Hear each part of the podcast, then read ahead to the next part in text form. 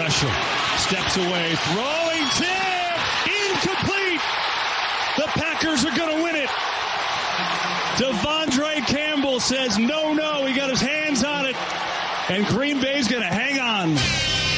One thing we always talk to our guys about, how do you respond when adversity strikes? And I thought our defense, allow a touchdown there on the 2-minute drive and reset themselves and play that final play. This is where Wisconsin gathers to talk sports. Packers, Brewers, Badgers, Bucks. The Wisco Sports Show is on the air. Now, here's your host, Grant Bills.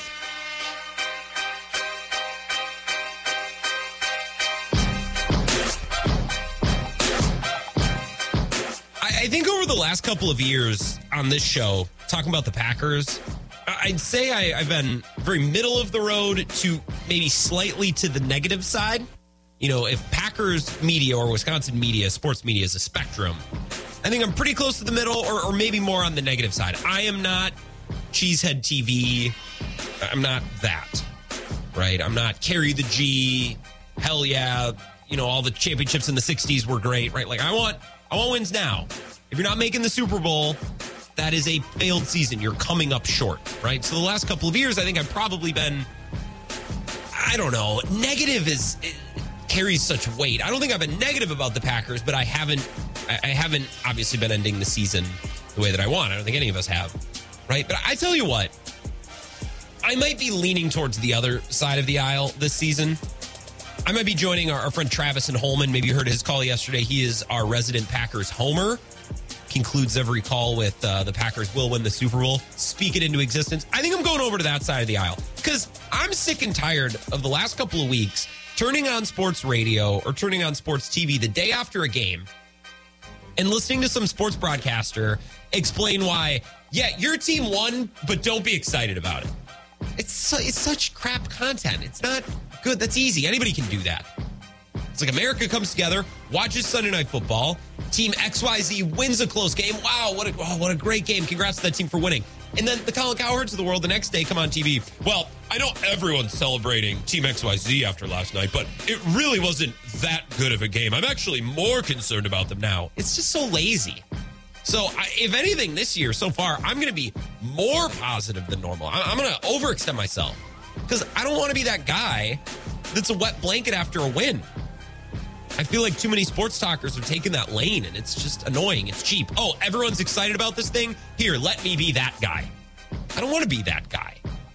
So maybe some more Packers optimism on the horizon. This season's fun. I think it's going to be a little different than maybe the last 2 or 3. This is the Wisco Sports Show. My name is Grant Bills. Man, I'm glad you're here. We're going to have a fun show tonight. A lot of interesting things to hit. We're going to hit Mike Clemens. Well, not hit him. We're going to speak with him, though, at 5:30. You hear him all across the Wisconsin Sports Zone Radio Network. I don't know if he was on with Ebo this morning, maybe in the 9 o'clock hour. Maybe I missed it. I know he's with Bill a couple of times a week. You hear him all over the place. He is everywhere. He is inevitable. Mike Clemens will join us. Talk about the game on Sunday, what he saw, and then what he heard in the locker room and in Green Bay and press conferences today. The coach speaks the Monday after a game, which obviously was yesterday. So we'll be able to talk to Mike about what he saw yesterday and the day before. He'll join us at 5:30. I want to talk about Matt LaFleur a little bit tonight. And I said I'm going to be Packers optimism guy, at least a little bit more this year than in years past. But I do have a bone to pick or a nit to pick. It's not a bone. It's smaller than a bone. It's just a nitpick. Matt LaFleur. Going to talk about that just a little bit tonight. And seeing we predicted last weekend's game so well, so accurately, I think we should try our hand again. And I have a pretty strong feeling about how this Sunday's game is going to go and why. We're going to talk about that in about 20 minutes. 608-796-2558. If you want to give me a call or give me a text. And as always, I am on Twitter at Wisco Grant. You don't have to just tweet me during the show. Tweet me anytime. I love fighting online or agreeing online. But find me on Twitter at Wisco Grant. Before we get into the meat and potatoes of tonight's show, a few PSAs, public service announcements, a couple housekeeping items, if you will. Just some small things I want to get out of the way with before we proceed and before we really get into some of the big picture Packers stuff that I want to talk about today. I want to start with the Brewers really quickly. And I want to start with the Brewers by quoting the venerable William Shakespeare. One of my favorite quotes. Some men are born great, some achieve greatness, and some have greatness thrust upon them. You may have first heard that quote, as did I, in the classic piece of cinema, Night at the Museum, delivered by Robin Williams to one Ben Stiller. Rest in peace to Robin Williams. Right, but that's Shakespeare. Some men are born great. Some achieve greatness, and some have greatness thrust upon them. I'm going to edit the words, respectfully, of William Shakespeare to say, some teams are born great. Some teams achieve greatness, and some teams have greatness thrust upon them. I say to our Milwaukee Brewers tonight, just hours before they go to battle with the St. Louis Cardinals. 3 series left, a 2-game set against the Cardinals, 4 games against the Marlins of Miami, and then 3 games against the Arizona Diamondbacks. I say this to our Brewers. In 2020, the Brewers had greatness thrust upon them by Major League Baseball, because Major League Baseball decided in 2020, after only playing 60 games, we're going to let basically everyone into the playoffs. If you're a slapdash team with a hope and a prayer, you get into the postseason. The Brewers had greatness thrust upon them in 2020. In 2021, I would contend that the Brewers were born great. He started a little slow, but after getting Willy Adames, the piece they needed, man, they grabbed hold of the NL Central, never looked back. That team was born great. That was a well-constructed roster, and really from mid-May on, the team was excellent. This 2022 team, the team we watch now, and the team whose season's end is rapidly approaching if they don't win some games, this 2022 team, much like the 2018 team before them, has a chance to achieve greatness. This team was not born great. Well, I think they were born great, and then David Stearns shot the roster in the stomach. I don't think this team, in theory, for the purposes of this conversation, was born great. I don't think they've had greatness thrust upon them, although this division is doing its darndest. This is a team that has to achieve greatness, okay? Willy Adames, Brandon Woodruff, Corbin Burns, Hunter Renfroe. Let's carry these boys to the playoffs. We're right there. Split this series or win both games against St. Louis, take a majority of the games against the Marlins and the Diamondbacks, and just hope the Philadelphia Phillies continue to do what they do, lose games, melt down at the end of the year. The Brewers are in hot pursuit of that final wild card spot, so we'll see how it pans out. They're a game and a half back. Woo.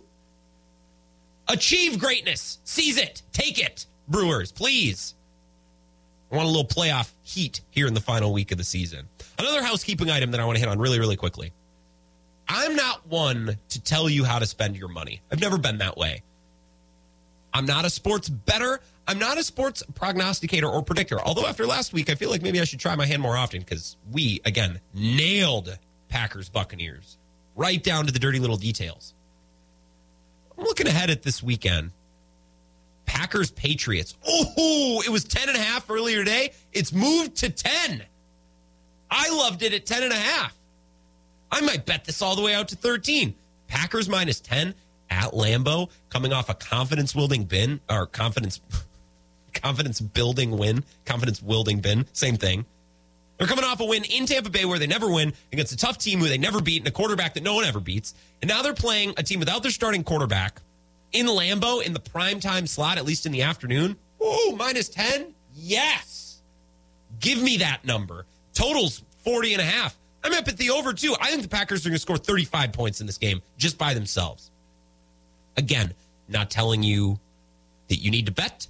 I'm not even suggesting. I'm just saying this is how I feel. I might lay a little scratch. I never bet by myself. I always convince a couple of my friends to do it with me. Fun social thing, you know. I don't gamble. I gamble socially. You've ever heard that one before? I don't smoke. I smoke and drink socially. Why? I gamble socially. I texted a couple of buddies this morning. I said, 10.5 Packers might be kind of fun. You guys want to throw a $5 on it? 10 each? 10 bones on the Packers to cover 10.5? Now it's down to 10. Oh, this is our day. I'm just saying, bookmark that. If gambling is your thing, maybe give it a sniff. Be a fun thing to do as a show. Okay, that's it for housekeeping. I want to talk about Matt LaFleur tonight, and I think Matt LaFleur and discussion around Matt LaFleur is going to take up a lot of time on tonight's show. I nominated him for Mount Notice this morning on Over the Line with Ebo, Nelson, and RJ. I said, hey, guys, I don't want to hijack your show here, but you guys do this bit called Mount Notice. I would like to nominate Matt LaFleur for Mount Notice. I have some nits to pick with Coach Matt LaFleur right now. And again, I don't mean to poo-poo the Packers after a win. That's not what I'm trying to do. I hate people who do that. I hate people who say, hey, I know everyone's really excited about this game yesterday, but let me be the guy to be piss and vinegar about it. Oh, great, Cowboys won with Cooper Rush. Well, that doesn't matter, and I'm about to tell you why. Don't be that guy. I'm not being that guy about the Packers. No one likes that guy. But I do want to put Matt LaFleur on Mount Notice. Put him on blast a little bit here. Just fire a shot across his bow. Since 2019, Aaron Rodgers, Aaron Jones, David Bakhtiari, all of these pieces on offense, and even Davante Adams for the first 2 years of Matt LaFleur's tenure, or was it three? It would have been 3 years. 3 years of Davante Adams and Matt LaFleur, as this is Matt LaFleur's fourth year. Wow. Right? I have that right? Yeah, 19, 20, 21, 20. Yeah, it's 4 years. Man. Ever since 2019 when Matt LaFleur first got here, Aaron Rodgers, Aaron Jones, Bakhtiari, all these guys, this offense has been outstanding when comfortable. Okay? Great. They hum. Oh, that motor's purring. Putting points on the scoreboard. Yeah. But at the first slight inconvenience they face, they fold. And they don't just scuffle. They don't just trip up. They fall flat on their face and they do not move to the point where they'll score 21 points. One little thing happens. They are done scoring. That is it. That is all. So the defense better hold on. And in 2019, they held on to a lot of games. 2020, the offense would score more, but still was prone to shutdowns here and there, like in Tampa. I want to talk about that game. Throw it back to that game in our next segment. The first slight inconvenience, this Packers offense folds, flops, fails. And even worse, they get mopey. Just go 3 and out. And every 3 and out, they get more mopey and they hang their head. And it's, the body language isn't great. And it's not just Rodgers. It's everybody. And I'm sorry, but when needed, when necessary, I want my coach to be able to administer a swift kick in the ass.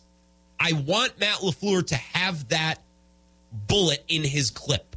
I want him to have that tool in his toolbox. When the offense is struggling and everyone on the field is mopey, Matt LaFleur needs to be the guy to go, I see what's happening, and I am going to address it. Right?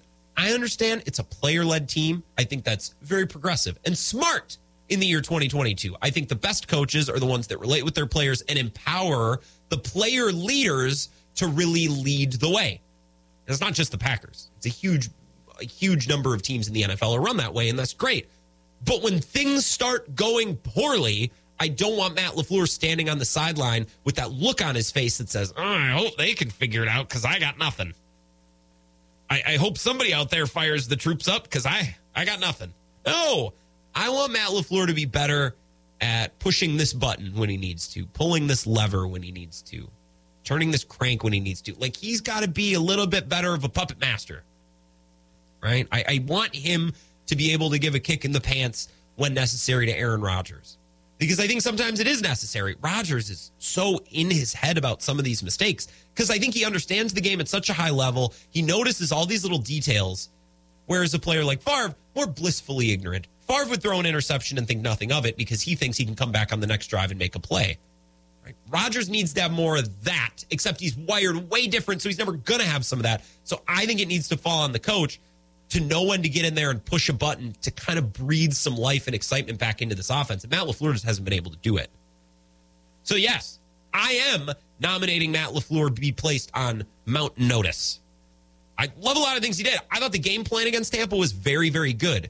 But once Tampa made some adjustment, started playing some man, and really started bringing the safeties down near the box and forcing the Packers to make big plays and go deep, Packers didn't really have an adjustment. They didn't have a counter. Part of that is personnel related. Both Tampa and Green Bay's offense was very undermanned on Sunday. Very much so. So it's not as simple as, well, now we'll do this and we'll score more points. No. The defenses are really good. But Matt LaFleur, like, when things are going well, it's great. But when things go poorly, he doesn't have what this team needs, and he needs to get it. Otherwise, I fear that we're going to have more games like this, and it might just happen in the playoffs, too, which has been the case for the last couple of years. 608-796-2558. Twitter, @WiscoGrant. You can follow me there as well. Let's take a break. Come back. I want to talk more about this offense and how they're great, and they're getting it, and they're scoring, and they're running the right things and doing the right things, and then it dies, and it just can't be resuscitated. It can't be brought back to life ever, and we need to change that.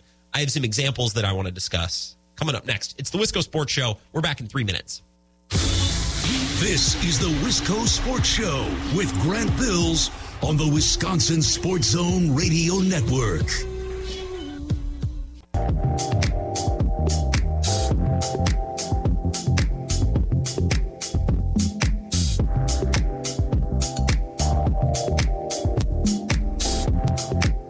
Wisco Sports Show, maybe I'm underserving this group as the host and the leader of these great conversations we have every night from 4 to 6. Maybe I'm underserving this community today. Did we want to do the thing about Rodgers seeing something on the Jumbotron on Sunday?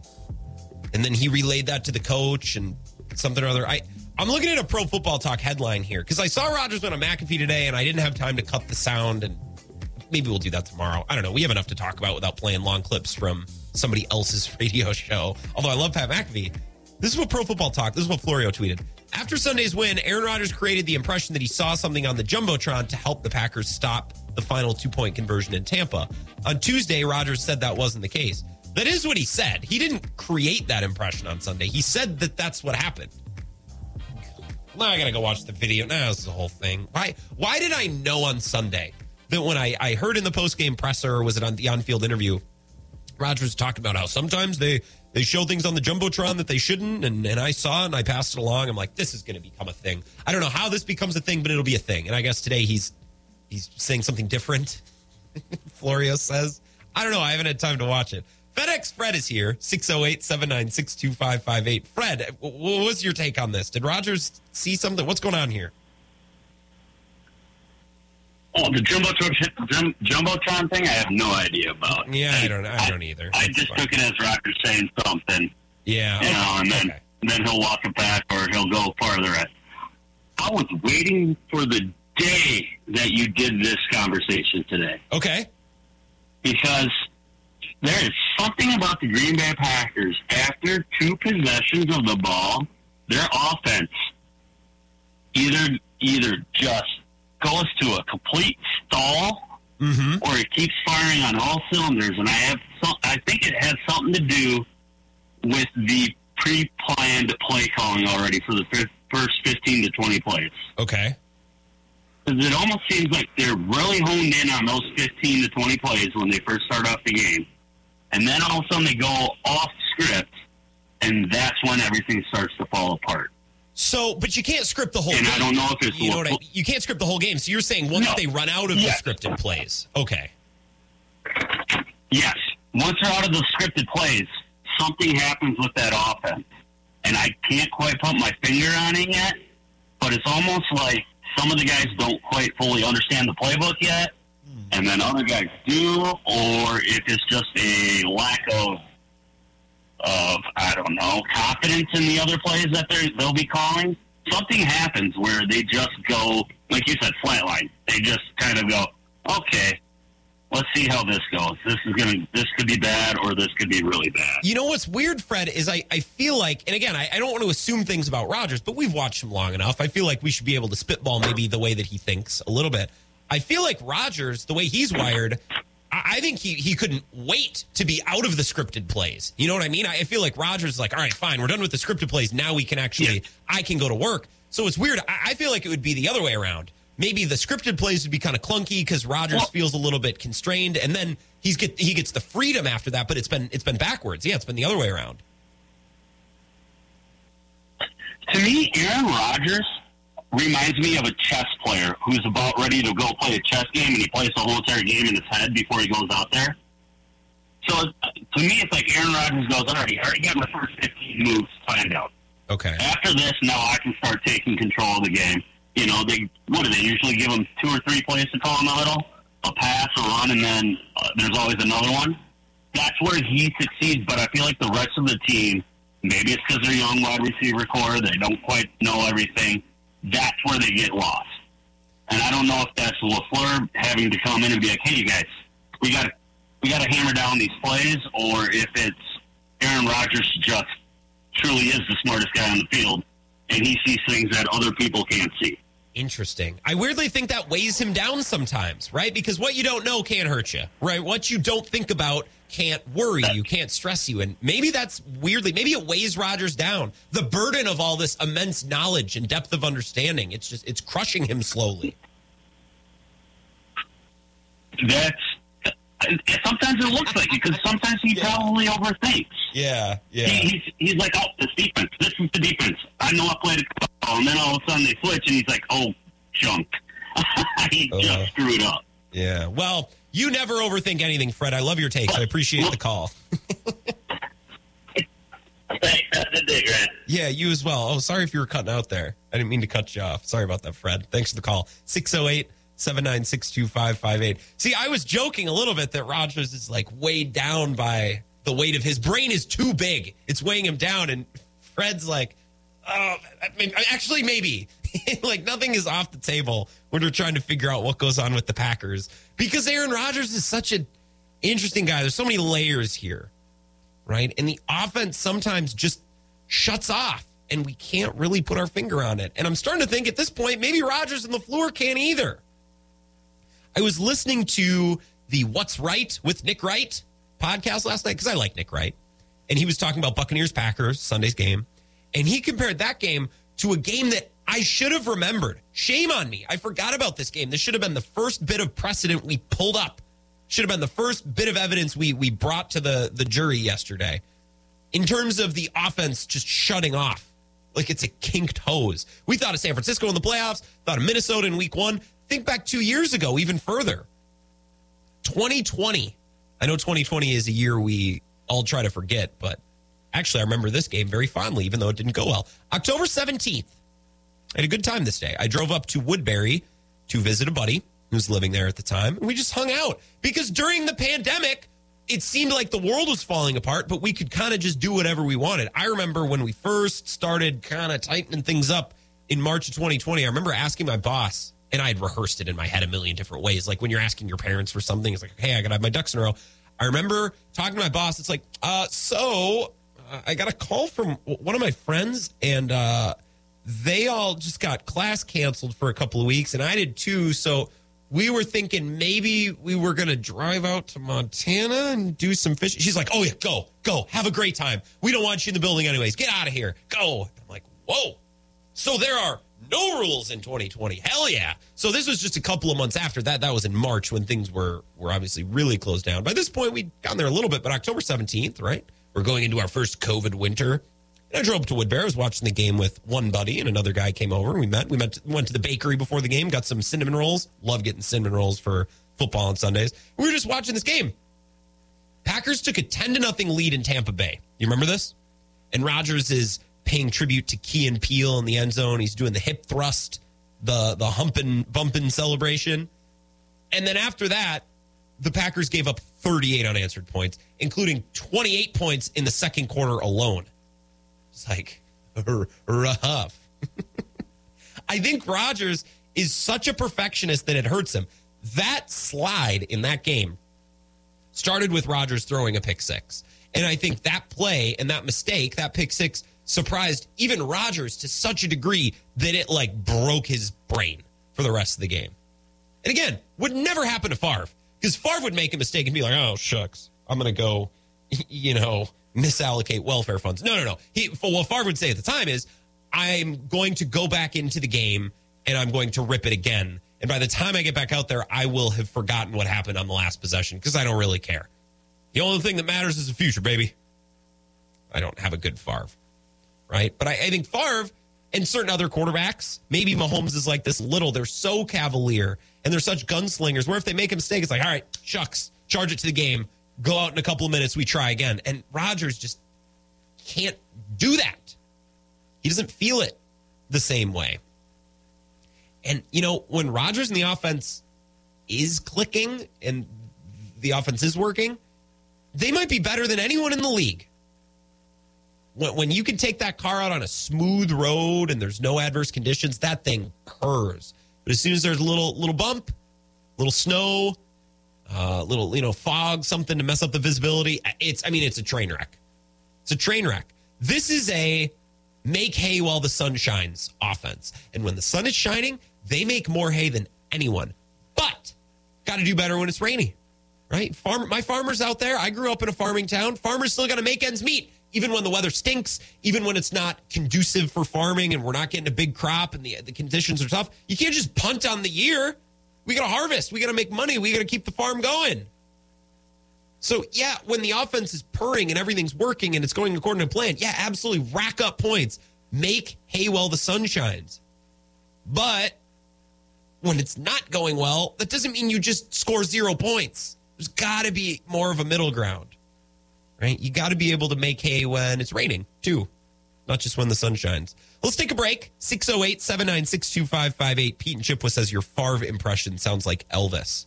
I don't know, maybe. Maybe it does. That's about all I can do. I don't really have a Favre. I don't have a Favre. Yesterday, I tried to do a Rob Reichel. I don't think it went very well. I love Rob. We should get him on this week. Let's see what Rob's up to later this week. Maybe he wants to talk Badgers, Ohio State. I know Rob loves talking Brewers. I'm sure he'd be thrilled to do that. Maybe Rob Reichel later in the week. I just recorded with Bart Winkler earlier today. He's going to be on the show on Friday. He's got a funny Oktoberfest story. So that'll fit what's going on later this weekend. Again, thank you for the text, Pete and Chipwa, 608-796-2558. You can find me on Twitter as well, at Wisco Grant. Wisco Sports Show back in 5 minutes.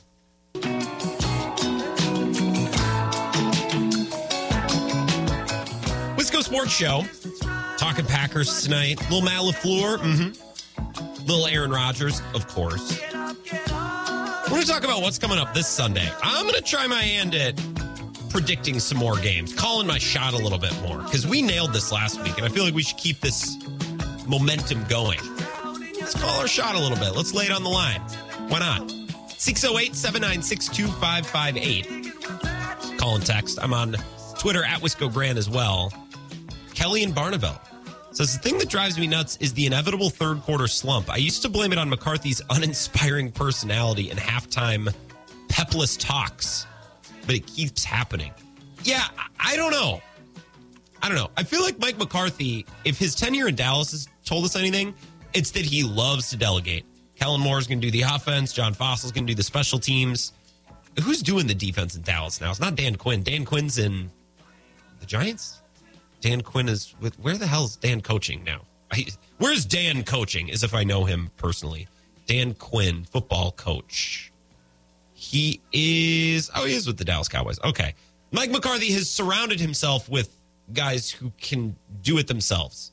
Like, definitely. Like, they can handle it. So I don't know that Mike McCarthy really does anything. If that tells us anything about his time in Green Bay, maybe it's that he really wasn't that hands-on. He really didn't take it upon himself to do some crazy pep talk at halftime. I think Matt LaFleur just lets this team be player-led. So maybe Matt LaFleur's not feeling the need to, really... I don't know, maybe Matt LaFleur isn't going into the locker room thinking, I got to get these guys fired up. I really got to do something. I think maybe he's more passive too. I want a coach that can provide a swift kick in the pants when necessary. Matt LaFleur, maybe need a little bit more of that. Thank you for the text, Trish. Again, 608-796-2558 and Twitter at Wisco Grant. I understand Tampa was without Evans, without Godwin. The O-line's banged up. No Akeem Hicks. That's why I kept saying last week, the Packers got to win this game. I know they're not favored, but they have the advantage in this game. The Packers didn't have all of their healthy wide receivers, and their offensive line isn't at full strength either, but that's been the reality for Green Bay. Aaron Rodgers has known since the beginning of camp, these are his guys. This is who I'm playing with. Allen Lazard, he'll be playing with Watson and Dobbs and Tonyan, who's come back from an injury. Brady thought he'd have Godwin and Evans and Julio Jones, and instead he's throwing to Rashad Perryman, Russell Gage, and Scotty Miller, right? The Packers should have won that game, and they did. Yeah, it got close, but it's Tom Brady, and they're in Tampa Bay. Tampa's defense is unbelievable. They hit so hard. They're so aggressive. Nothing comes easy against them. I take a little umbrage, just a little, with those who are being critical of the Packers this week. Like Cowherd was yesterday. I always listen to Cowherd, right? Our guy Nick Wright, my guy Nick Wright on his podcast. I was listening to it last night. He's like, I am not that impressed with the Packers win. And I'm thinking, oh, well, they won 14-13 or 14-12. So I'm sorry. Are we? Oh, wow. Groundbreaking take. Team wins a game 14-12 and you're not blown away. Wow. I wonder how much did Fox pay you to crank out that take? Man, let's be a little more positive. Let's celebrate some wins. Rockin' Rick, one of the most positive guys I know. 608-796-2558. What's up, Rick? While you were doing your Elvis impression of Brett, it reminded me of it's an interview I heard quite a few years ago, and I don't remember the game, but supposedly Brett threw 5 interceptions in the game, and after his 5th interception, he comes to the sideline, and I don't know if it's when Daryl Bevell was still the quarterback coach or not, but he comes up to Brett, and he says, well, maybe we should take out a game, and Brett didn't even hesitate. He goes, why? He said, one more, I think I got the record. Yeah. So, he let it... I mean, I want it to bother you when you screw up, but you got to get over it and go on. You know, in these 3 games, we're like 20 feet and 2 holding on to the balls. We'd have had 4 more touchdowns. The first game, Christian dropped that one on one of the first plays. And then against Chicago, 5 feet farther, probably even 3 feet farther, you would have had Lazard in the end zone against Chicago. And then on that free play Sunday, we've thrown it 12 to 15 feet farther. He would have had Cobb for a touchdown. And then if Aaron wouldn't have fumbled. We've had 4 more touchdowns. And, yeah. I mean, it would have probably set way different tones in the game. I don't know. Like I said, I think Aaron's amazing, but he's got to be able to get over this stuff and do his job, I guess. Yeah, it's tough to mentally flush those things, Like, when I've... Like, and maybe we can apply this to our own job in some way. Maybe we can't. But, like, when I start a show and I'm tripping all over my words, it's hard. It's hard to turn it around and feel confident and clean for the next hour and a half if the first half hour of the show is a complete and total disaster, or if I'm struggling or I'm tripping over my words. So I do get it. But Rodgers is so good. He's so good. We just need to be able to flush some of these mistakes. And I don't know if that's a Matt LaFleur thing. I think Matt LaFleur's got to take an active role in that. He's watching from the sideline. He should be able to feel when this offense needs a kick in the pants or an adjustment, right? He should be the one watching on the sideline, ready to step in if need be. Yeah, I agree. And just so you know, I didn't listen to your show when you were stumbling. You've been amazing since I started listening to you. Oh, keep it up. Thank you, Rockin' Rick. You have a good night. I appreciate the call. 608-796-2558. I do stumble from time to time. It is weird. Sometimes some days, I'm sure you guys get it. It's like, I can't talk for today for whatever reason. A couple tweets here at Wisco Grant. Lucas says, I hope the Packers do not rush back. Alexander, save him for Buffalo. Our next 4 opponents are like my sex life. A little bit promising, but in the end, very disappointing. Yeah. I mean, I don't know how to respond to that. I don't, Lucas, I don't know what to tell you. All right, let's shift to this. Let's read this tweet from Rob Lowe's Hat, which is an excellent Twitter ABI. Well done. Says, absolutely shocked that the national talking heads downplayed a great Packers win at Tampa. Defense was flying around the field and offense did just enough. Offense also showed some signs of getting things together. And it's not just the Packers. I don't mean to be woe is me. The national media is mean to my team. This happened to all the teams. I don't know what it is. The sports talkers last couple of weeks are like, oh, what was the game that everyone really enjoyed? I'm going to poop on that game.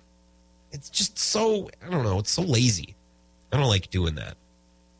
And hey, you know what? It's hard to win in this league, which is my new favorite expression. It's hard to win in this league, and the Packers have won the last 2 weeks. All right, week 1 is a throwaway, sure. Week 2 doesn't really count because it's the Bears. Okay, but I'm not going to throw this game to the side either. They beat Tom Brady at home in Tampa Bay where they never win. They didn't score any points in the second half, right? That has to mean something. It has to. And I think it means something in the here and now. It's something that they can build on coming this weekend and over the next couple of weeks. Their upcoming schedule is, as Lucas pointed out, it's not great. Certainly not a bunch of juggernauts in there. I'm going to pull it up just to make sure I don't get it wrong.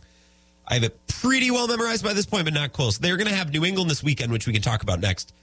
Giants, Jets, Commanders. I love that. I absolutely love that. So the Packers should be able to stack some wins, and I am with you, Lucas, as well. The sex life thing, now that's your cross to bear, but I'm with you on Jaire Alexander. There's really no reason to rush him back if he's not 100% ready. That's the advantage of having a deep defensive backfield. Lots of corners, lots of safeties who can play, and Nixon looked pretty good. Nixon will have an even easier week this week because we're not playing against Tampa. Although I guess Tampa was banged up. We'll see. Nixon looked pretty good, though. 608-796-2558. Let's go to the phones. Welcome to the Wisco Sports Show. Who's this? Hey, Grant. Good afternoon. This is Corey out of Marshall. How you doing? Corey and Marshall. God, it's good to hear your voice, Corey. I'm doing well. How about you? Oh, good. Just heading home here. I typically call in the morning, but this is a pretty good conversation. I listened to you afternoon and felt the need to give you a call and put in my 2 cents. So there's an old saying in military theory that the enemy gets a vote, too. And that's where I kind of look at the Packers' offense, the Tampa's defense. Mm-hmm. I think as Packers fans, sometimes we get a little bit too much navel gazing and don't really give credence to the other team as much as we should. Yeah. Larry McCarron likes to say, you know, the other guys get paid, too. Mm-hmm. And in this case, that applies pretty well to the Buccaneers. Like, I'm not absolving the offense of, like, having their woes. I agree. Like, I was yelling at the TV probably along with a lot of other people, yeah, especially when they fumbled the ball, right? Yeah. You got to I take a step back and I say, okay, Tampa's got Pro Bowl players at all three levels of their defense. We can acknowledge that and still say, okay, it's still unacceptable that the Packers' offense played as poorly as they did. However, they did enough, as you noted, to win. And in the past, they've lost those kind of games because their defense and special teams, quite honestly, bleeped up and gave the game away. Yeah. Now, if the special teams are actually being an asset finally, that's a big deal, right? Yeah. They finally got some guys. They finally got serious about playing special teams instead of taking dudes out of the car dealership and saying, go, you know, do something special on this team. Right? Yeah. Gutekunst finally got serious about a third of the team that they had really not done before, and Pat O'Donnell is now a weapon. So I guess my main point would be is while I think the offense needs to keep improving, it would be nice to see him get a little bit more, let's say, rhythm going and flow. I think part of this is the early season growing pains that they're going to go through. And I think this is a special circumstance. You're playing Tampa Bay. That's a really damn good team. And the way that the conditions they're playing in were pretty tough conditions. Basically, it's like dropping us in the middle of summertime or like when you guys are out at the Zone Social. Yeah. That type of heat humidity and saying, okay, go pound for 3 hours and don't get cramps. Yeah. So I'm not as, like, freaked out as I probably was on Sunday after you kind of have some time to, you know, kind of mull over in your head and think, okay, what does this really mean in the larger context? And you made a great point. The upcoming schedule, they should be able to make some hay here. You pointed out with the farming analogy. Oh, yeah. Got to make hay when the sun shines, right? Mm-hmm. Now is the time to make hay while the sun shines is when you're playing some teams that aren't necessarily as talented, let's say. Yeah. Every game in the NFL is tough. I think that Jets game will actually be tougher than we think it's going to be because they've got a pretty good wide receiver there. And they always have one of those games where it's just like you kind of pull your hair out and you're like, why is this so tough? Why are they the Jets again? Didn't they play in New York in 2022? Shouldn't we be hosting the Jets? I think that game's at home.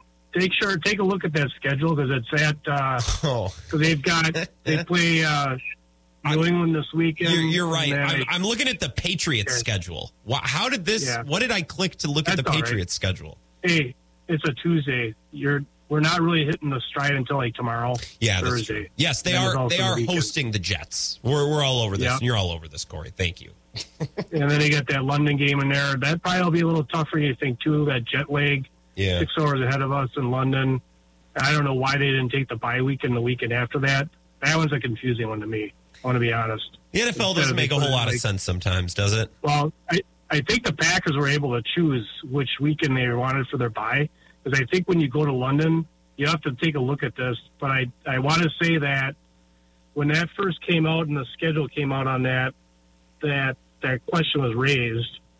It's like, okay, why don't they have a bye week after this? And it's apparently up to the teams if they want to take their bye week after that or not. They want it as close to the playoffs as possible, I guess.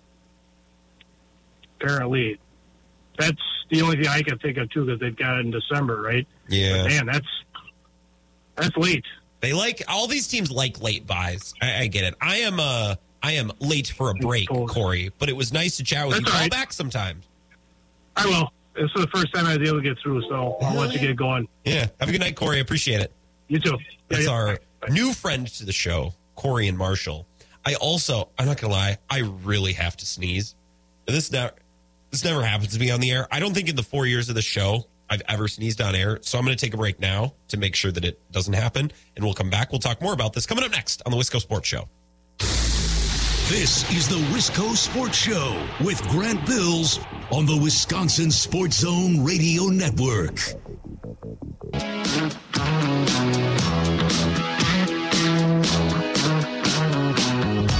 Wisco Sports Show, no exaggerating, I sneezed 3 to 5 seconds after taking that break. I just sneezed so bad.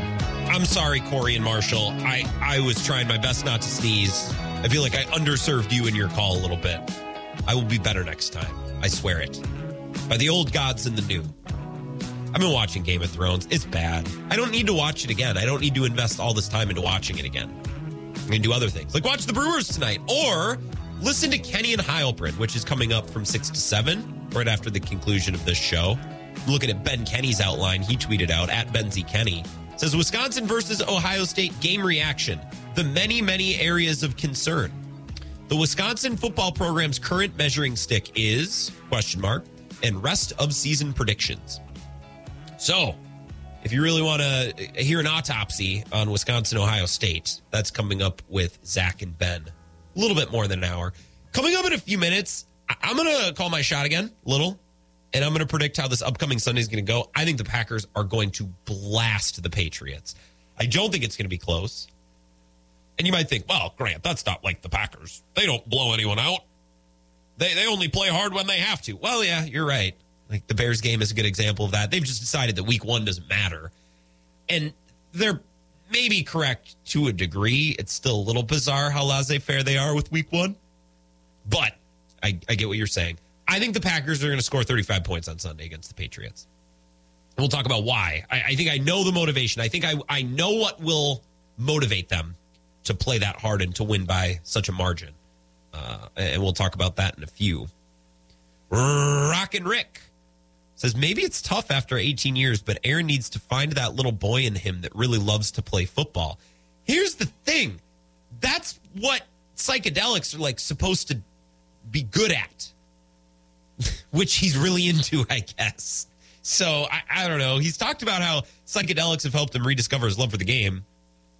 I wonder where he'd be without him, honestly. Jared and DeForest says, to make the playoffs.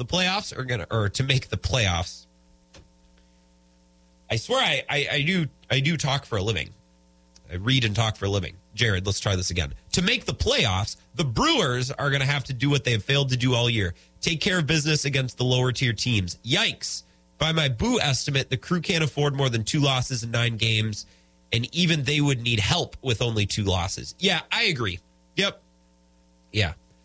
2 losses. That checks out. That plays. I was going to add to what you said, but I think you nailed it. I think they have room for 2 losses. If they go 7-9, I think their chances are okay because I think Philly's just going to keep collapsing because that's what they do.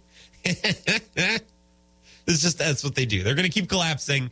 Ben Kenny's been on it. I listen to Ben. Although Ben is a little bit of a curmudgeon, Ben is also right about most things, a great many things. Especially his Philadelphia teams. Although I think he's a little down on his Eagles. He shouldn't be.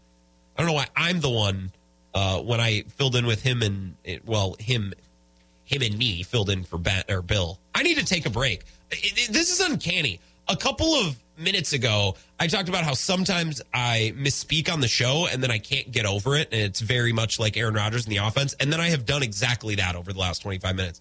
I shouldn't have even brought it up. I shouldn't have touched it. That is my bad. Let's get a fresh start. This is halftime. We're going into the locker room, and my head coach hopefully is going to give me a swift kick in the behind and tell me to shape up and start pronouncing words correctly and speaking clearly We're going to come back, talk about Packers-Patriots, why I think they're going to hammer New England on Sunday, take some more calls, and remember, Mike Clemens is coming up at 5:30 as well. Wisco Sports Show back in 2 minutes.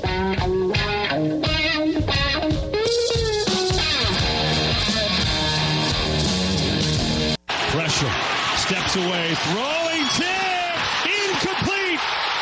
The Packers are going to win it. Devondre Campbell says no, he got his hands on it, and Green Bay's going to hang on. One thing we always talk to our guys about, how do you respond when adversity strikes? And I thought our defense, allow a touchdown there on the 2-minute drive and reset themselves and play that final play. This is where Wisconsin gathers to talk sports. Packers, Brewers, Badgers, Bucks. The Wisco Sports Show is on the air. Now, here's your host, Grant Bills.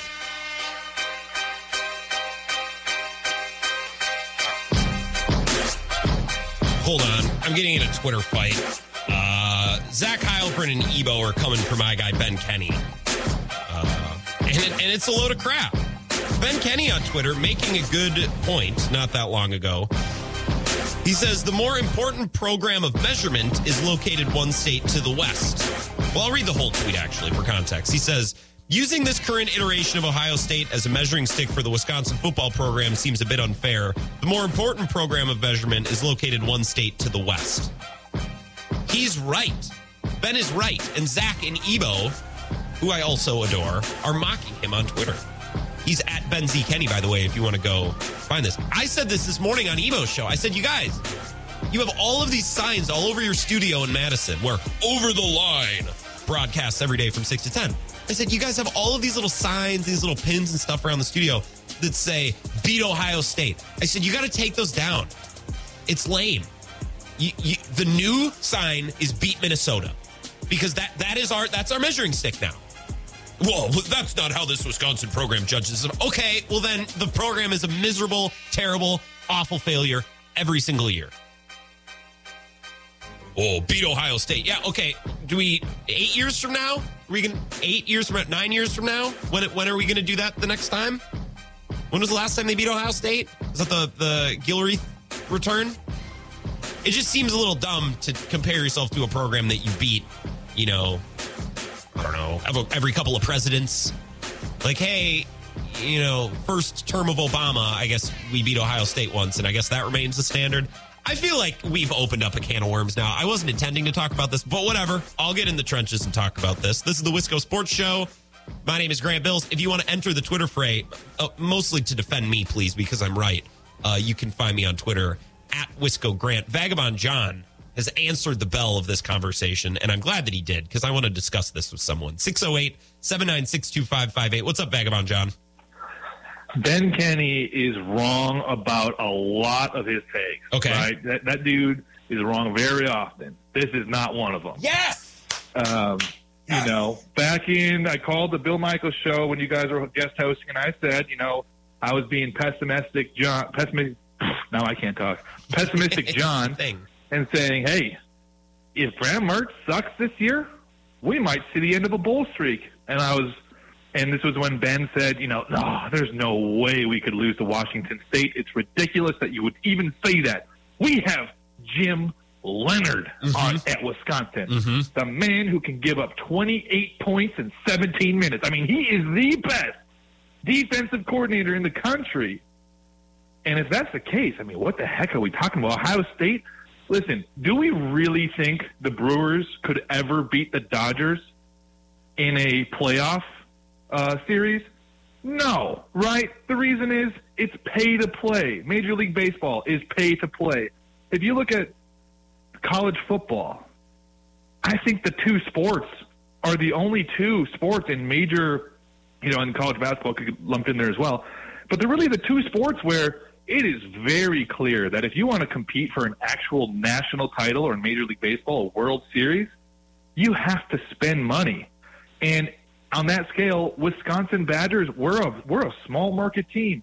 We're spending $400,000 a year on recruiting. Yeah. Texas just spent like $280,000 in one weekend in recruiting. We're, it's a small market team. We cannot You use Ohio State spending about $2 million a year on recruiting and like $8 million a year on their coach, whatever it is. You can't compare that. Let's look at Iowa. Let's look at Minnesota. Let's look at the things we can control, right? Can we beat the Cubs? Can we beat up on the Reds? Can we beat up on the Cardinals? I think there's a lot of parallels, and I know you love baseball, so that's why I kind of went in that direction. But can we beat the teams that we can control and make our fan base feel a little bit better, like we're competing? Because at the end of the day, this is entertainment. This is college athletes entertaining the masses. Can we still be proud and not be on the level of Ohio State? I argue yes, because we can look at our peers. We can look at Purdue. We can look at Iowa. We can look at Minnesota and say, you know what? We stack up pretty darn good against, 115 of the 128 college football teams. So that's my take. I do separately over the line take is I do think Jim Leonhard is the most overrated coach in football. And the reason is in order to be the most overrated, you need to be incredibly highly rated, right? I don't think he's bad. I just think he's getting a lot of praise, and, his defense is ranked high year after year because he plays Iowa every year. I mean, he doesn't have to play a tough schedule, but that's my thought. So here's the thing. Maybe Zach and I'm fighting with Zach on Twitter right now. Maybe Zach and I actually agree. Now, the standard for success for Wisconsin is winning the Big Ten, or at least winning the Big Ten West, correct? That's the standard we hold ourselves to.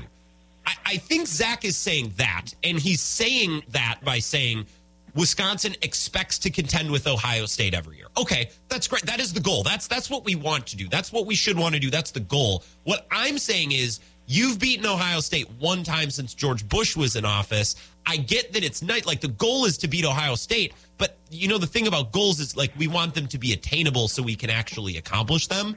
And I feel like my goal for this team now is to whoop Minnesota every year. Like, if you could give me that, I will take it. And anything past that is great. Win the West, make the Big Ten title game, maybe get in a good game with Ohio State. I just think it's so bizarre that people are like, we judge ourselves against Ohio State. Well, then the team sucks. Like, then the program sucks if we're judging it on that curve. You know what I mean, Vagabond John? And then we have nothing to be proud of. And I think if you don't want to use Minnesota, maybe Ben using Minnesota, the program that we dominated for 2 decades, is getting people a little riled up. And yes, they're on the rise. And Ben's point is it's more about Minnesota getting better than it is about Wisconsin getting worse. True. And I agree with that as well. But if Badger fans want to use another program, I mean, let's look at Michigan State. I think that's a comparable program for Wisconsin, right? They spend pretty close to the same amount of money. They outspend Wisconsin recruiting, but on coaches and whatnot. They got a similarly sized football stadium, and they also get their butt kicked by Ohio State just about every year. Michigan is a program that I think is one step up above Wisconsin, and I know that people will gripe because we beat them 3 times the last 5 years. Yeah, sure, but they were in the college football playoff last year. They won. They beat Ohio State last year, and so I think they've taken that next step, but. I think what people are really mad about Twitter is specifically using Minnesota. I think Ben would agree that you could sub Michigan State, Iowa, some of these other tier 2, maybe even Penn State, right? Maybe you can sub Penn State in there, but I think those are better measuring sticks to your point than Ohio State. Yeah, and I think I'm tweeting with Zach right now. I think we're agreeing. I just think we're saying it different ways. And Vagabond John, I appreciate you jumping in here and talking Badgers with me for a couple of minutes. There's a difference, like. Okay, the standard and the goal is to win the Big Ten West and to win the Big Ten. And in saying that, right, the goal is to contend and beat Ohio State. The goal and the standard of measurement are two different things, and I think that's where we're getting crisscrossed here. I think that's crisscrossed. And I think, like, Minnesota historically has been terrible, right? So I think that is raising some alarm bells with Badger fans who, admittedly, might be bigger diehards than me. It's like, wait, we're comparing ourselves to Minnesota? No. This year, yes. Not in the grand sense. Not from here on out. That's not what I'm saying. No. I'm saying I don't want the goal every year to be beat Ohio State. It's a little bit like Coastal Carolina starting 8-0 and saying we want Bama. It's like, okay, that's nice. That's a nice rallying cry. But do we, does that make good logistical sense? Is that actually the way we want to shape up expectations for our team. I think Zach and I understand we're the two fighting on Twitter. I don't need to explain this all to you, but if you want to go back me up, please do, at Wisco Grant. I think we agree. The standard is the standard. The ceiling is the roof, as Michael Jordan once said. I'm not saying that Minnesota is the new Wisconsin. That's not what I'm saying. I'm just saying that beat Ohio State is not a bumper sticker that I'm going to slap on my car because I'm going to be disappointed for long portions of my life, 10, 12 years at a time. Aaron in Janesville says, to make an exact comparison, Badgers fans calling OSU the team to compare themselves to is like Bears saying that their organization is on par with the Packers. It's delusional. Oh, okay. I'm just going to keep reading. Hold on. Grant, you were correct about the Minnesota take. Badgers fans like to think the program is very chesty, and we are blind to see the Gophers are creeping up on them. Okay, here's the thing. And if Zach and or Ben, especially Zach, are sitting in the studio in Madison waiting to begin Kenny and Heilprin, and they're hearing what I'm saying, I want to make it very clear. I'm not saying that the Gophers are now on par with the Badgers, and the Badgers' sole purpose in life every year is to contend and beat them. The Gophers have not done anything for basically my entire life, and maybe the majority of your life as well, right? Like, they don't win the Big Ten. They're not a successful program. I'm not saying that the Gophers have now arrived and the Gophers aren't the new Badgers, because the Gophers need to do it for another 30 years to become that, right? What I'm saying is not reverence for Minnesota. I have nothing but disrespect for that poverty organization and their creepy head coach. That's not what I'm saying. I'm not giving a shred of credit to Minnesota here.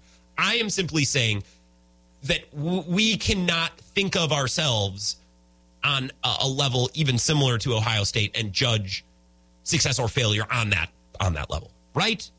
Right? I think we're in agreement. I think if I were in the same room with Zach and or Ben right now, I think we would agree. Problem is we're fighting on Twitter, which I just love. I just have so much fun with it. But it's funny because I saw them tweeting about this and I said, we talked about this on the show in Madison this morning. I said, you got to take down the Ohio State signs, put up Minnesota signs, although that's expected, right? That's a given. And we'll see. There's so much yet to be decided in the Big Ten West. And I don't talk about college football because it's not my forte, and that's fine. I'll admit it. I'm a man. I'm comfortable in my insecurities, my areas of weakness. I just feel like there's so much to be decided. Minnesota looks really good. Wisconsin looks bad. I feel like you fast forward 3 weeks down the road, and we could think very differently about this conference and this division. I don't know. We'll see. All right. I didn't mean to cause an employee disagreement. Sorry, at Zach Heilprin. Love you, buddy. Come on my show later this week. Maybe we can talk about it. With this Wisconsin Sports Zone Network update, I'm Zach Heilprin. I'm Zach Heilprin.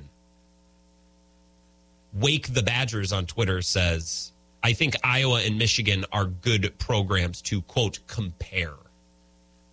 Iowa and Michigan are probably good. Iowa's weird. Iowa is such a weird program. I think their offense is stuck like 100 years ago. And they're stubborn, and I think they're a team with a ceiling. I don't think Michigan has a ceiling because Michigan gets the bodies in the – like, Michigan is so damn good. Like, they have Harbaugh, and that's different. Iowa just churns out NFL talent, and they play very sound football, but I'm never terrified of Iowa, like, ever. Even the best Iowa teams over the last couple of years. It's never a team that I'm terrified by. Michigan, I'm not terrified, but I'm intimidated and respectful. Ohio State, I'm terrified, and I should be. Because what did we see on Saturday night? That concludes Talking Big Ten. That will be enough for today. We have Mike Clemens coming up in a little bit. I want to talk more Packers coming up next. Let's take an early break, clean break. Let's not try to half-ass a little Packers conversation before this break. Let's just do it. Let's pause for 3 minutes. We'll come back. I want to look ahead to New England, and I want to try to put myself in the mind of Matt LaFleur and what he might be coaching and telling the Packers this week. And then we'll get to Mike Clemens at 5:30. Perfect. Great. Everyone in agreement? And again, go back me up on Twitter at Wisco Grant. Zach has more followers. I need the help. So please and thank you. Wisco Sports Show back in 3 minutes. This is the Wisco Sports Show with Grant Bills on the Wisconsin Sports Zone Radio Network.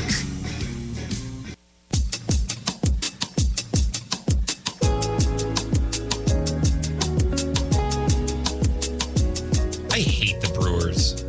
I want them to make the playoffs. I love the players. I love Craig Counsell. I just hate this organization right now and everything they do. This isn't surprising, and yet it makes me upset. Adam McKelvey. The Brewers are planning to recognize Albert Pujols and Yadier Molina's pending retirement prior to Wednesday night's game, their final game in Milwaukee. Why?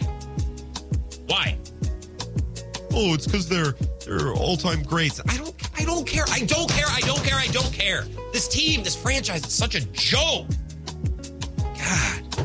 The Cubs shouldn't have done it either. The Cubs were giving away. What did they give away? Did they give away a base or a bat or something? I don't know what they gave away. They did something for him. And I saw that at the time. I said, oh, that's a joke. You know, back in the day, David Monona, are you listening? Can you please call? I want to complain about this. This is so stupid. What happened to just despising your rivals? The Brewers, think of this. The Brewers are such a, what's the word? I don't think I'm allowed to say that on air. I am thinking of a very specific word, but I don't think I'm allowed to say it on air, so therefore I am not. I don't even know. The Brewers are the type of organization, honoring their baseball rivals isn't enough. Honoring the Cardinals who play in their sport and division isn't enough. The Brewers are such a blank organization that they feel the need to honor the rivals of their other in-state teams. It's like, well, we'll honor Wainwright and Molina and Pujols. That's not enough. Oh, the Packers play in our state. Let's also honor one of their rivals and have Charles Tillman throw out the first pitch. God, this organization is such a joke. Do we still have that drop from our friend Bart Winkler? Oh, yeah, from the trade deadline day. I love this. This is a garbage trade made by a garbage organization. I said I wanted to talk Packers-Patriots. I've said it for 45 minutes now. Now I'm upset about this. First, Zach baits me into a Twitter fight, and now Adam McKelvey has baited me into being mad about the Brewers. Cone Roller is here, 608-796-2558. Cone, do not even try to tell me that I'm overreacting about this. Do not tell me that. About the Brewers? Yes. No, I am with you. I am at my wit's end with this organization. We are a bunch of losers. Capital L losers. I'm going to tweet out the word. There's such a perfect word that I have to describe this team. I'm pretty sure I can't say it on air, so I'm going to tweet it out at Wisco Grant. This is so predictable, Cone. That's what's so frustrating is I could have bet my house on this. I don't have a house, but if I did, I would have bet it on this happening, and I'm still upset that they're doing it. I know. It is just like, these guys have dominated us for 15 years, and now we give them a lollipop and a standing ovation. It's like we should be, I don't know, driving them into the ground, slash their kneecaps or something. I agree. We shouldn't be happy about this. We should, you know what I would prefer? I would prefer that the Brewers purposefully get these two games rained out, even without rain. They should make up a story about how the roof is broken to hopefully get these games postponed so the Cardinals cannot clinch on their home field. That's what I want of my home team and their rivals. That's what I want. Also, I just got 3 Twitter followers. That's funny. I said I was going to tweet out the word that I wanted to use about the Brewers. That's funny. I should do that more often. Damn. Yeah, Cone, I'm upset about this, but it's not surprising at all. Do you think the Brewers are going to make the playoffs? No, I don't care. I don't know what the magic number is at. I don't know. I don't either. Who are we even competing against now? San Diego? This is what's so nuts is they're right there looking at a playoff spot, and I'm not even looking at the standings. I have them open in one of these tabs. Hold on. I got history of Badgers, Ohio State. I got that rivalry. The Brewers are a game and a half behind the Phillies. Or are they tied for the Phillies? See, I don't even know how to read these standings. They're looking up at the Phillies and the Padres and the Braves. I mean, they've been a game and a half the last, month. And they haven't made any progress. It's been the same old team, blowing leads, frustrating. Council's over-managing once again. This team has no will to win or what it is, but it's just losers up and down. I don't get it, man. I don't get it. I want them to be petty. I want them to hate their rivals. And I guess, when you're in the building and you're seeing these guys, it has a humanizing effect. Don't get me wrong, but I'm not in the building. I watch it home on TV, and I don't like these guys, and I don't want them honored on my home field. Why don't we give away a collectible NFT or a bobblehead to commemorate? Let's give a Molina bobblehead away while we're at it. Why not? Well, and sell more tickets for Mark. I didn't think I was going to talk about this today. All right, Cone. I appreciate you calling. Thank you. Have an awesome night. No problem. Go I don't even know what team to say. Go Packers, I guess. Go Packers. Really quickly, I do think the Packers are going to blow the doors off the Patriots. I wanted to bet it this morning. So I have a buddy that lives in New York, and sometimes I have a small group of high school friends. I only have like 2 or 3 buddies from high school that I still talk to.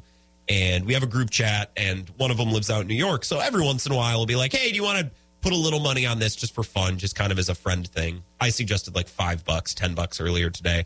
It's like, I like the Packers' chances to cover 10.5. I know it's a big number. I like it. I think the Packers are going to roll on Sunday. And I texted my buddy this morning in the group. I was like, hey, anyone want to, throw a little bit of scratch on this? Just, fun social thing, social gambling. Love that. And he's like, I don't know, 10.5 is a big number. And I said, well, whatever. We're cheering for the Packers anyways, right? Might as well bet the team that we want to win.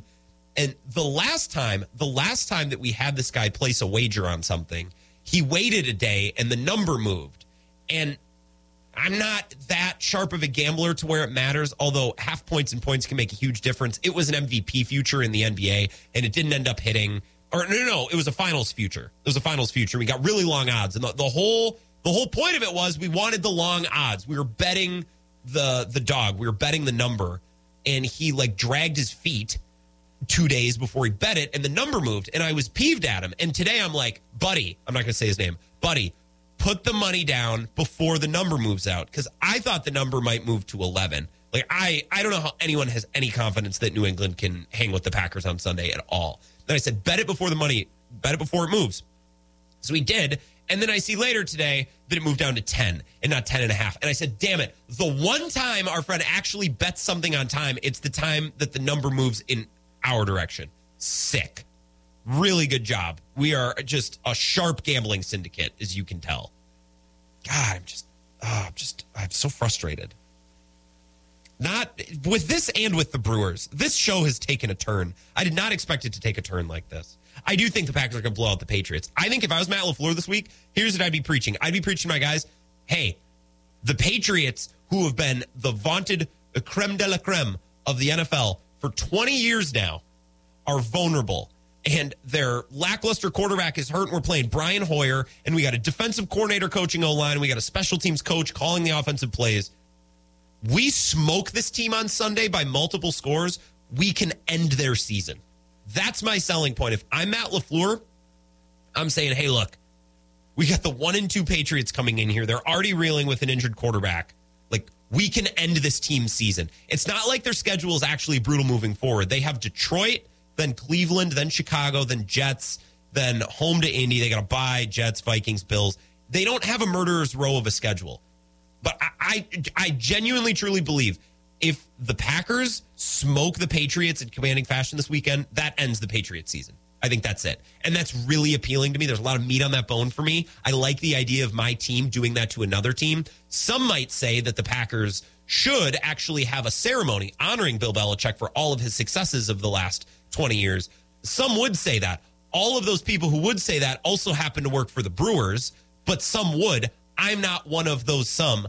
I think the Packers need to absolutely blast the Patriots, and I think in doing so, they can effectively end their season, and that sounds really fun. So let's get after that. And if the Packers need motivation, they need a carrot to actually play hard this weekend, there's the carrot. I found one. So if anyone can pass that information along to Matt LaFleur, please and thank you.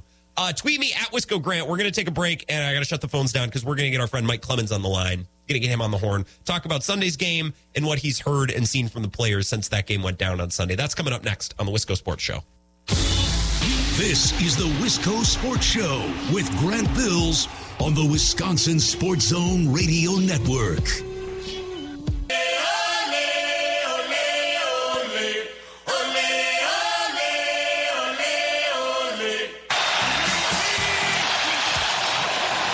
On the fake, Rodgers in this extreme heat. Rodgers fires quickly, end zone is caught for the touchdown by Allen Lazard.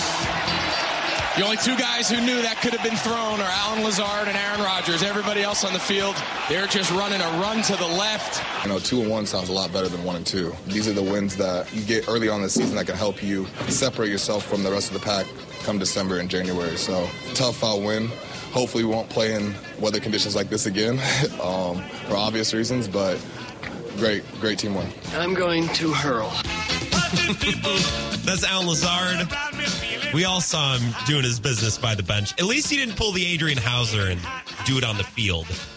It's like, I going to excuse myself over to the bench first. What a gentleman. Not the Adrian Hauser, right on the pitching mound. Mike Clemens is here. Mike, this is a big week for the home field advantage in the South. You know, for all we talked about playing at the Frozen Tundra and Soldier Field, Miami, that was brutal for Buffalo. And I saw Tom Rinaldi, the sweat beads dripping down his forehead before the game in Tampa. It was hot down there.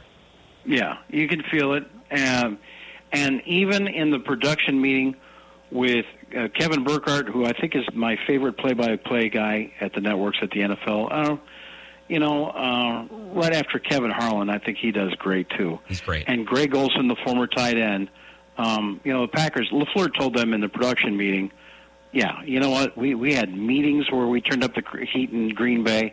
We made these guys work out in the Hudson Center. Every day there was some heat there just to remind them.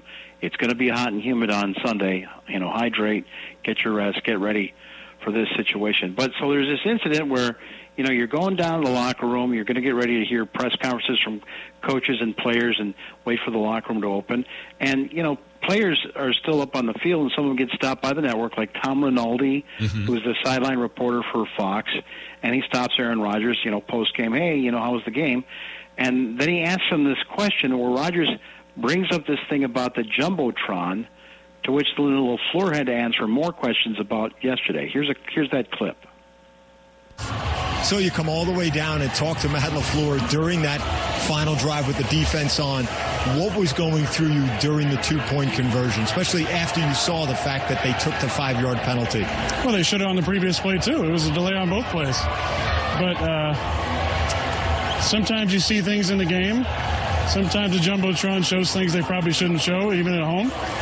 I saw something and just passed on the information. On the two-point play, what happened there? Aaron mentioned on TV that he saw something on the Jumbotron. Can you kind of detail any of that at all? That's a question for Aaron. How helpful was it? Whatever it was, how big of a deal it was. It's a great question for Aaron. Oh, man. Why couldn't we just... I saw this after the game, Mike. I saw Rodgers mention this to Tom Rinaldi, and I'm like, oh, this is going to become a thing. This will be asked about in a presser, and then Rodgers will give an answer that will lead to more questions, and he'll give more details on the McAfee show. Like, you could just see this whole thing coming a mile away. Well, see, that, you know, you got good instinct now, and, you know, you're hosting your own sports talk show, and and you're right on. And for me, it's kind of like, hey, Rodgers said something up on the field, like, you know, I got him right here, you know? And then, but it's a few hours later, and you're up in the press box, and you see everybody going crazy on Twitter about this, and you say, okay, I guess we got to track that down too. You know, I mean, It's not like you just talked to you have these players. By the way, Devondre Campbell said, "Oh yeah, no, that two-point conversion play when the formation lined up that way, when Russell Gage, their wide receiver, who ended up having their most catches with those other guys that were inactive because of injury, when he went into motion, they look. You know, Campbell looked at Darnell Savage and said, "Here it comes." They knew the play. They'd rehearsed it last week in doing their game prep, and so sure enough, if Campbell doesn't make that great athletic move and that literally pull the ball out of the air from Tom Brady's little flip pass, at least Savage was there to cover it. They knew what they were going to try and do, what zone they were going to try and attack with the coverage. So, yeah, you're right. Rodgers hopped on McAfee today, and but see, there's a lot of fans that were tweeting. We saw what looked like an iPad, you know, that was up on the Jumbotron, some weird shot of the bench. And so maybe Rodgers saw that. Maybe that was the play. So here's what Rodgers said today. I did see something on the Jumbotron that I went down and relayed to Matt. I'm not going to get into exactly what I saw or if it even had an real impact on the play. I think that's kind of inconsequential. But I just thought I saw something. I walked down. Really? I relayed it to Matt. Whether that got relayed to Joe or not, I'm not sure. Either way, it had nothing to do with the two-point conversion. There was not an image of the Microsoft Surface or anything on there. That would have been pretty funny though. But even still, you know, even if you know something's coming and you relay it, you still got to go out and execute. I'm so confused, Mike. I'm. I'm more confused today. It's like, so you saw something, but it didn't have anything to do with the play. You don't know if it got down. And also, I don't care. Like, this is what Rodgers does to us. It's like this. It becomes a story, and there's layers and layers and layers. Help me understand this, because this progression from what we heard Sunday to now really doesn't make any sense to me. Well, my interpretation of what Aaron is saying is he saw something, and to me, I'm thinking it's something that was up there in terms of formation, or substitution. You know, like what personnel group was getting ready. You know, just some sort of cutaway shot, and why he would tell Tom Rinaldi, I don't know why they would put that up on the screen, referring to the stadium crew. Yeah. But obviously it was something that's not normal. And by the way, according to what Aaron said today was, the thing I saw on the Jumbotron was about 4 or 5 plays away from the two-point conversion. And so he went to LaFleur to say, hey, look, first of all, you got one timeout left, so don't forget to use that here or whatever in case we need to get back. You know, he's looking out for himself, right? Yep. And then the second thing he said was, and by the way, I saw this on the Jumbotron, whatever that was. You know, so that's where it went. But and I'll tell you what. Do you know why Matt LaFleur is standing up there and saying, "You'll have to ask Aaron"? Because he's been coached about this, and it's like we just want the win. Yeah. We don't want to be accused of Spygate. We don't want somebody to get in trouble, you know, at Raymond James Stadium. Yeah. We don't want some sort of internal NFL investigation. You know, Aaron should have shut up and not said that. Yeah. You know, to Tom Rinaldi. You know, Ixnay. You know, it's on the Jumbotron. So, I feel like it's fair use, but then again, it's just a distraction, and it's a can of worms that you don't really need to open. And I knew when I saw it with Tom Rinaldi after the game, I'm like, here's the thing for this week. Here's the thing that we get to talk about. Aaron Rodgers and 68,000 at Raymond James Stadium saw it, you know, because there were a few people that tweeted like, "Hey, look at that! They got a picture up there or something," you know. Yeah, and, gotcha. It's the game within the game. That's the best part for sure. Yeah, and I get that. Yeah, I get it. Look, if it's on the Jumbotron, like, that's just being observant. I did like the part about him coming down and saying, hey, remember, we have a timeout. I'm not going to need it because the game's essentially over, right? So if you see something, you might as well use it like that. That I like. I like that communication on the sideline. And I like that those two are maybe conspiring is a poor choice of a word, but working together and communicating to make sure they've got all their bases covered. Oh, well, and the other thing is that, look, Aaron Rodgers is older than some of his assistant coaches, and he can game manage better than anybody. Yeah. And LaFleur, you know, says, by all means, if you see something, 12, let me know, you know, because you see this stuff faster than anybody else does. Yeah. So you're playing the New England Patriots, a team that lost to the Dolphins. They had one win, and then they looked like they were going to take on the Ravens, and then Mac Jones, the quarterback, who's a kid who's got a lot of promise, has this extremely painful, what they think there's going to be a high ankle sprain. They say there's obviously some tears and some ligaments. Whether or not he's going to have surgery for it, I still haven't heard from the Patriots camp. It sounded like the team was trying to hold off for surgery, see if they could just let it try and somehow heal in 6 weeks, whatever. That's going on. But now this is, you want to talk about coach speak out of New England. You know, Bill Belichick's got this interesting collection of coaches these days. He's got Joe Judge, who had been his special teams coordinator, who failed miserably for 2 years with the New York Giants as a head coach.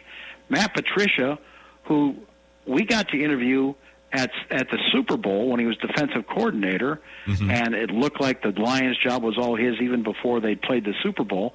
Seemed like a really smart, a guy who actually started out studying rocket science when he was 25 years old. That's where the pencil in the ear bit came from. Bright guy. He goes to Detroit, and he's just a total idiot. He lost that whole locker room, you know, within a few months, and they couldn't wait to get him out of there. And another defensive back coach, Mike Pellegrino, and then Steve Belichick, the son of Bill. He's now a linebacker coach for his dad, you know, like he's in his 30s. So the question to this collection of Patriots coaches It's a little montage here to save you a lot of time. Yeah. They were saying, all right, so are you going to have Brian Hoyer as your backup quarterback? And what's that going to be like putting up 36-year-old, eternal backup Brian Hoyer up against a future Hall of Famer like Aaron Rodgers this Sunday? Well, obviously, we always look to play to our players' strengths, and every player has a unique skill set. Every player does certain things a little better than other things. So we'll have a plan, based on who's going to be the quarterback, and we'll see how that develops throughout the week. And obviously, Brian's done a lot of things in his career that maybe we implement, maybe we don't. We don't want to go ahead and, completely turn the offense on its head. We feel that we're making some progress. Former Lions head coach Matt Patricia. The quarterback position is no different than any other position. So whatever, winds up happening as we go through the course of the week, we know that those guys will prepare to be ready to go play. And certainly with Hoyer and his experience, I think that's what he does every single week. He's been doing that for a long time, so he's ready for that. That's a bad coach, Mike Pellegrino.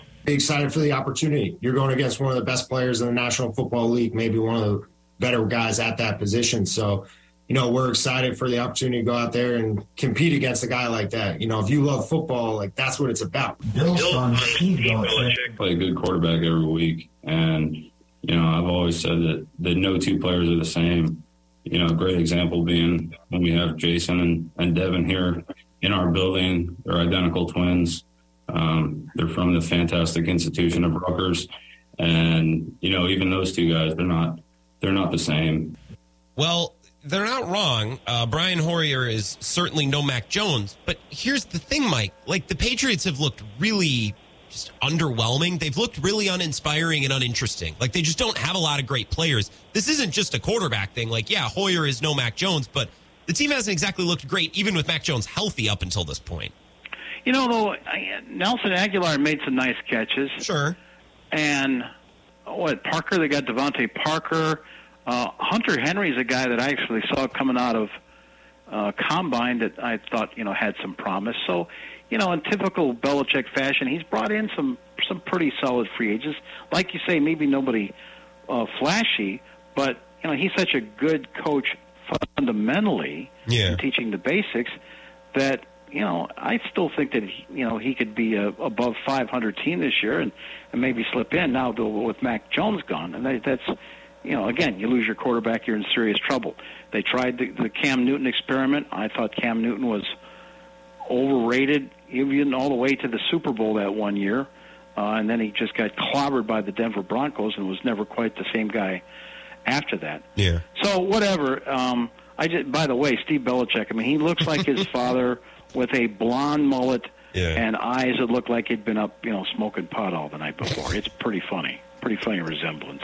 Yeah, it's funny. Well, all these coaches, like, they got their kids on staff. They got their own little mini-me. Like Belichick, these two look exactly like him. It's like he's got his own little assistant. And I know there's other examples in sports where there's, like, an assistant coach that looks like the head coach. None come to mind.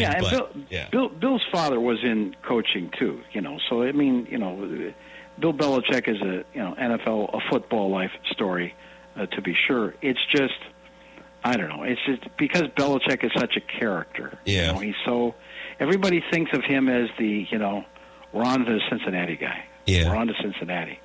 So there was this one time about a year ago where he got a very straightforward question: why do you when you're putting together a roster, save a whole roster spot for a guy who all he does is long snap? Can't you have one guy that's maybe a backup, like a Taysom Hill? Like, sure. He can do this and snap at the same time.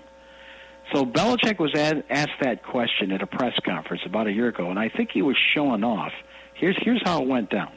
Is long snapping that difficult that you need to use a roster on one player who does only that? Can't you just cross-train a few guys to do long snapping and then have more flexibility with that roster spot? Yeah, well, Ben, it's an interesting conversation and one that's really, I would say, honestly, during the course of my coaching career has kind of traveled that long and winding road from when I came into the league. The specialist, first of all, there were no long snappers, but the specialists, the kickers and the punters, were frequently position players. And that's where they came from in college as well. So a lot of the good college punters and place kickers also played a position. And then as time evolved, starting with like Gogolak and guys like that, they specialized in kicking, and then you had, some of the punters that specialized in punters. So players like Danny White and Tom Tupa and guys like that who were I don't mean to do this on the air. So this looks different on my screen. How long is this cut? Gino Capoletti. He goes on for like 10 minutes. He's starting off with the 1950s and 60s. It goes on and on. It's like an encyclopedia. It's just talking about long snappers. It's Belichick saying to the Boston media, okay, you guys, you're always trying to hit me up. How much do I know about long snappers? Yeah. How much time do you have? Yeah, you think that's my answers? That's just how smart I am.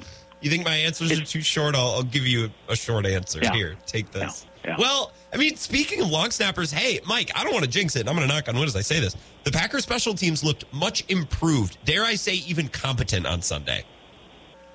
Overall, the feeling in Green Bay between LaFleur and then between Rich Bisaccia and some of the veteran players is it's attitude. And it starts with the special teams coach and how he's training guys and the fundamentals, the extra time he's getting on the field, the better, more efficient way he's using players on the field. Bisaccia had a really good explanation. He said, look, if you're a tight end, if you're the number 3 tight end, mm-hmm. but you're going kickoff, recovery and punt recovery, right? You have to get these snaps in at full speed. And so a lot of teams make this mistake like, well, gee, we need them for 11 on 11. Or we need them for something else in today's practice. So we don't want to gas them on that stuff. Just kind of go half speed, just sort of a dress rehearsal. Yeah. And then that's why you get the results that you have. So he says, I've got about a script of 12 to 15 plays I've got to run. I don't expect a guy to run 12 gassers. But you know what? I'm going to hand you a script and say, you're in number 3, number 7, number 9, and number 12 today. Mm-hmm. 4 times. You've got to run down the field like it's live to know how it feels, to know how quickly you have to react. And you're seeing those results.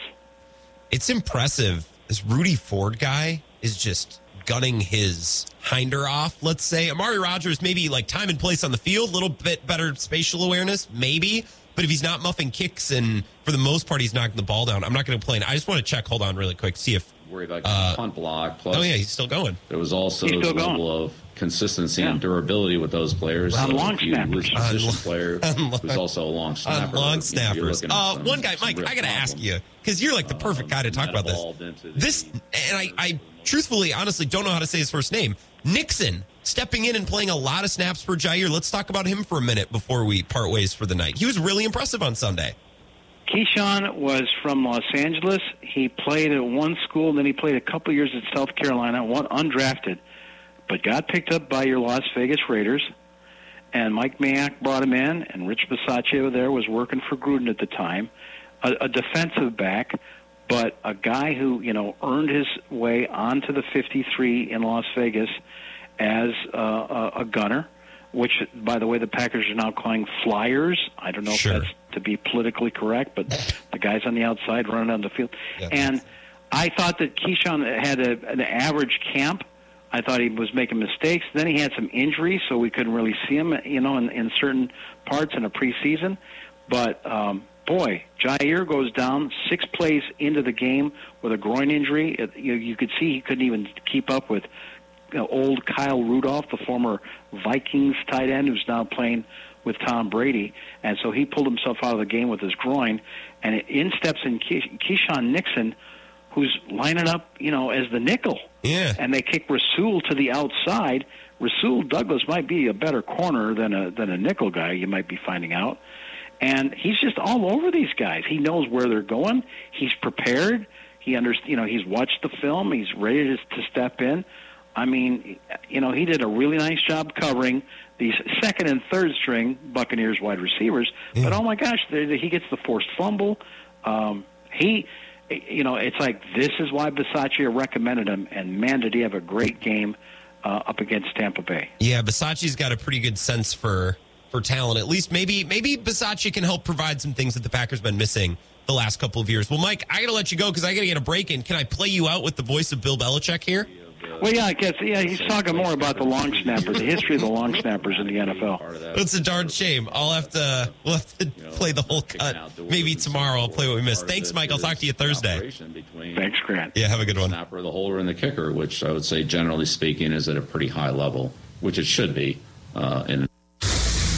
This is the Wisco Sports Show with Grant Bills on the Wisconsin Sports Zone Radio Network.